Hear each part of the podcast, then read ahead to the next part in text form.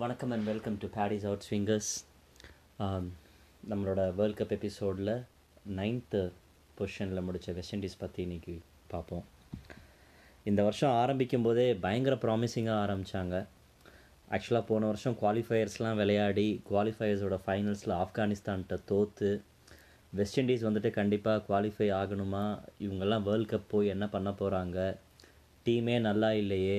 ஏற்கனவே இருக்கிற பழைய பிளேயர்ஸ்லாம் வந்துட்டு வெறும் டி ட்வெண்ட்டி டோர்னமெண்ட்ஸ் மட்டும் விளையாடிட்டு இருக்காங்க. நல்லா மிடில் ஆர்டரில் ஆடக்கூடிய டேரன் பிராவோ வந்துட்டு ஃபார்மில் இல்லை டுவேன் பிராவோ வந்துட்டு சும்மா டி ட்வெண்ட்டிஸ் மட்டும் ஆடிட்டு இருக்காரு எல்லா இடத்துலையும் போயிட்டு. அப்புறம் டுவேன் பிராவோவும் இன்டர்நேஷ்னல் கிரிக்கெட்லேருந்து விளைவிக்கிறேன் அப்படின்னு அப்பயே சொல்லிட்டு இருந்தார். கிறிஸ்கேல் ஃபார்மில் இல்லை. இப்படி குவாலிஃபயர்ஸ் போய் குவாலிஃபயர்ஸில் ஆப்கானிஸ்தான்கிட்ட தோற்ற ஒரு டீம் திடீர்னு எங்கேருந்து பவர் வந்துச்சுன்னே தெரியல.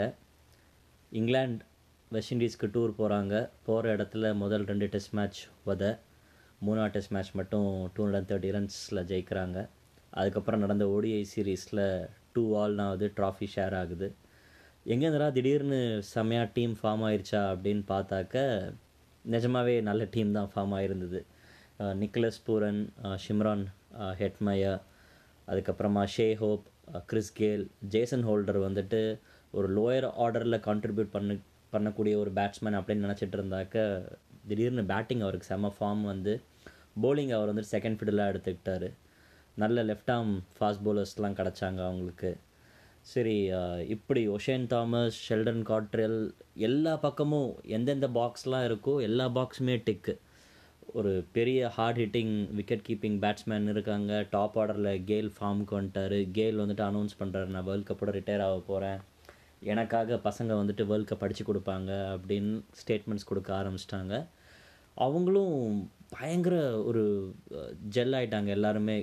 ஒரு கைரன் போலா டீமில் இல்லை ட்வேன் பிராவோ டீமில் இல்லை. இது எல்லாமே மறந்தாச்சு. சரி இப்படி சம் சரியான டீமாக வந்து நிற்கிறாங்க இவங்க எப்படி மினிமம் செமிஃபைனல்ஸ்க்குவாது குவாலிஃபை ஆவாங்க அப்படின்னு தான் நம்ம எல்லாரோட எதிர்பார்ப்பாகவும் இருந்துச்சு. டோர்னமெண்ட் ஆரம்பிக்கிறதுக்கு முன்னாடி நியூசிலாண்டை போட்டு செம்மடி அடிக்கிறாங்க. இந்தியா வந்துட்டு நியூசிலாண்ட் கிட்ட தோக்குறவங்க நம்ம வந்துட்டு வெஸ்ட் இண்டீஸ் டீமு நியூசிலாண்டு அதுக்கு சேர்த்து பழி வாங்குற மாதிரி ஃபோர் ஹண்ட்ரட் ப்ளஸ் வார்ம் அப்பில் அடிக்கவும் சரி இவங்க கன்ஃபார்ம்டாக போயிடுவாங்க போல் டாப் ஃபோரில் அப்படின்னு நினச்சிட்டு இருக்கும்போது முதல் மேட்ச் தரமான பர்ஃபார்மன்ஸ் பாகிஸ்தானோட. அதுக்கப்புறமா பர்ஃபார்மன்ஸே இல்லை. டோட்டலாக அடி வாங்கி டீமோட காம்பினேஷன் எப்படி கொண்டு வந்தாலுமே வந்துட்டு யாருமே நிலச்சி ஆடாமல் ஒட்டுமொத்த டீமே வந்துட்டு வெறும் ஒரு டி ட்வெண்ட்டி ஃபார்மேட்லேயே ஆடிட்டு இருந்த மாதிரி இருந்துச்சு. யாருமே வந்துட்டு ஒரு ஐம்பது பால்லேருந்து ஒரு எழுபது பால் வரைக்கும் இன்னிங்ஸ் ஆங்கர் பண்ணி மற்றவங்கள அவங்கள சுற்றி ஆட விட்டா மாதிரியே தெரியல. குறிப்பாக ஷே ஹோப் மேலே பெரிய நம்பிக்கை இருந்துச்சு. ஆஸ்திரேலியா கூடலாம் மேட்ச்சில் வந்துட்டு ஆல்மோஸ்ட் மேட்ச் ஃபினிஷ் பண்ணுவார் அப்படின்னு பார்க்கும்போது அறுபது எழுபது ரன் அடிக்கிறது அவுட் ஆகிறது. அப்புறம் விக்கெட்ஸ் விட்டாங்கனாக்கா தொடர்ந்து ரெண்டு மூணு விக்கெட்டாக விடுறது. அப்புறம் மற்றவங்க விக்கெட் எடுக்கலனாலும் பரவாயில்ல நாமளே ரன் அவுட் ஆகி விக்கெட்டை கொடுப்போம் அப்படிங்கிற மாதிரி பைத்தியக்காரத்தனமான விஷயங்கள் பண்ணுறதெல்லாம் இந்த வருஷம் டிக் அடித்தது வெஸ்ட் இண்டீஸ் தான். சரி இதெல்லாம் தாண்டி அட்லீஸ்ட் அவங்களுக்கு ஒரு லக் ஃபேக்டராவது இருக்கும் அப்படின்னு பார்த்தோம்னாக்கா லக் ஃபேக்டரும் கிடையாது. ஆண்ட்ரே ரசல் பயங்கரமான ஒரு ஹார்ட் ஒர்க்கர் எக்கச்சக்கமான உழைப்பை போட்டு எல்லா டி ட்வெண்ட்டி ஃப்ரான்ச்சைஸ்க்கும் விளையாடுவார்னு எல்லாருக்கும் தெரிஞ்சது தான். கிரிக்கெட் ஃபோலெல்லாம் அவர் ராத்திரி பன்னெண்டரை ஒரு மணிக்கு கூட ப்ராக்டிஸ் பண்ணிகிட்ருக்காரு அதனால தான் ஈஸியாக சிக்ஸ் அடிக்க முடியுது.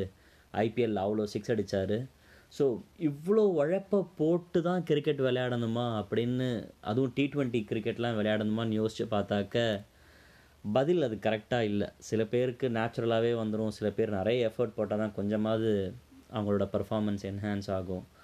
ஆண்டே ரசல் இப்படி உலகம் முழுக்க டி ட்வெண்ட்டி விளையாடி கரெக்டாக வேர்ல்ட் கப்புன்னு வந்து அவங்க டீமுக்காக எல்லா மேட்ச்லேயுமே ரெண்டு ஓவர் போட்ட உடனே ஹாம்ஸ்ட்ரிங் கொஞ்ச நேரம் பேட்டிங் ஆடின உடனே அவுட் ஆயிடுறது. இப்படி ஆண்ட்ரே ரசல் மாதிரி ஒரு முக்கியமான ஆல்ரவுண்டரோட கான்ட்ரிபியூஷன் அவங்களுக்கு அடி வாங்க ஆரம்பித்தோடனே டீம் டோட்டலாக நிலக்குலைய ஆரம்பிச்சிருச்சு. என்டர்டைனர்ஸுங்கிற பேருக்கு ஏற்ற மாதிரி நியூசிலாந்து மேட்ச்சில் கார்லோஸ் பிராத்வேட் ஆடின அந்த ஒரு இன்னிங்ஸ் பினக்கிள் அது ரொம்ப நாளைக்கு திரும்ப திரும்ப பார்க்கலாம். ஆஹ் கூட நினச்சிருப்பாங்க கார்லோஸ் பிராத்வேட் அந்த சிக்ஸ் அடித்து மேட்சை வின் பண்ணியிருக்கணும் அப்படின்னு. ஆனால் அந்த கடைசி பால் ஹிட்டுக்கு போனது அதெல்லாம் தான் யோசித்து பார்க்கும்போது இந்த டோட்டல் நியூசில் வெஸ்ட் இண்டீஸ்காரங்களோட மைண்ட் செட்டே அதுதான். ஒன்று அடித்தா அடித்து முடிச்சிடணும். இல்லையா? உடனே அவுட் ஆகிட்டு வெளியில் போயிடணும். அதே மாதிரி பங்களாதேஷ் கிட்டலாம் வெறும் ஒரு ஃபார்ட்டி ஒன் ஃபார்ட்டி டூ ஓவர்ஸில் த்ரீ ஹண்ட்ரட் ப்ளஸ் ரன்ஸ் அவங்க கொடுத்து தோக்குறதெல்லாம் நினச்சே பார்க்க முடியல. ஸோ இந்த மாதிரி டோட்டலாக இந்த வருஷம் ஆரம்பிக்கும்போது பயங்கர ஹோப்ஸ் கொடுத்து ஃபென்டாஸ்டிக்காக ஆடுவாங்க அப்படின்னு நினச்ச ஒரு டீமில் வெஸ்ட் இண்டீஸும் ஒரு டீம் அவங்க நைன்த் பொசிஷனில் முடிச்சுட்டு வெளியில் போனதுங்கிறது ரொம்ப ரொம்ப வருத்தம் தரக்கூடிய ஒரு விஷயந்தான் சரி கோயிங் ஃபார்வர்டு அவங்க என்ன பண்ணுவாங்க அப்படின்னு யோசித்து பார்த்தோன்னாக்க defending champions T twenty world கப்பில் next year October world cup T twenty ஆஸ்திரேலியாவில் நடக்குது. அவங்களுக்கு பிடிச்ச கிரவுண்டு வேறு ஆஸ்திரேலியாவில் எல்லாமே.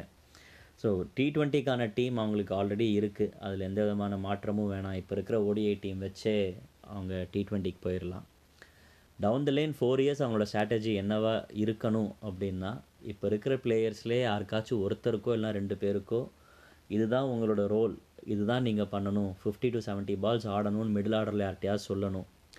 கிறிஸ்கேலுக்கு பதிலாக வேறு ஒரு நல்ல தரமான ஓப்பனர் அவங்க கண்டுபிடிச்சி இப்போலேருந்தே நர்ஷர் பண்ண ஆரம்பிச்சாங்கன்னா வருஷத்துக்கு இருபது ஓடிஐனாக்க எண்பது ஓடிஐ அந்த பிளேயர் மேலே நம்பிக்கை வச்சு ஆட வச்சா two thousand twenty three world cup இந்தியாவில் தான் டோட்டலாக நடக்க போகுது.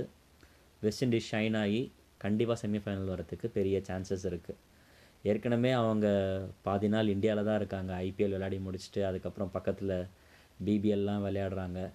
முக்கால்வாசி நேரம் இங்கே தான் சுற்றிட்டு இருக்காங்க. அதனால் இந்தியா வந்துட்டு அவங்களுக்கு கிட்டத்தட்ட பேக் யார்ட் மாதிரி தான்.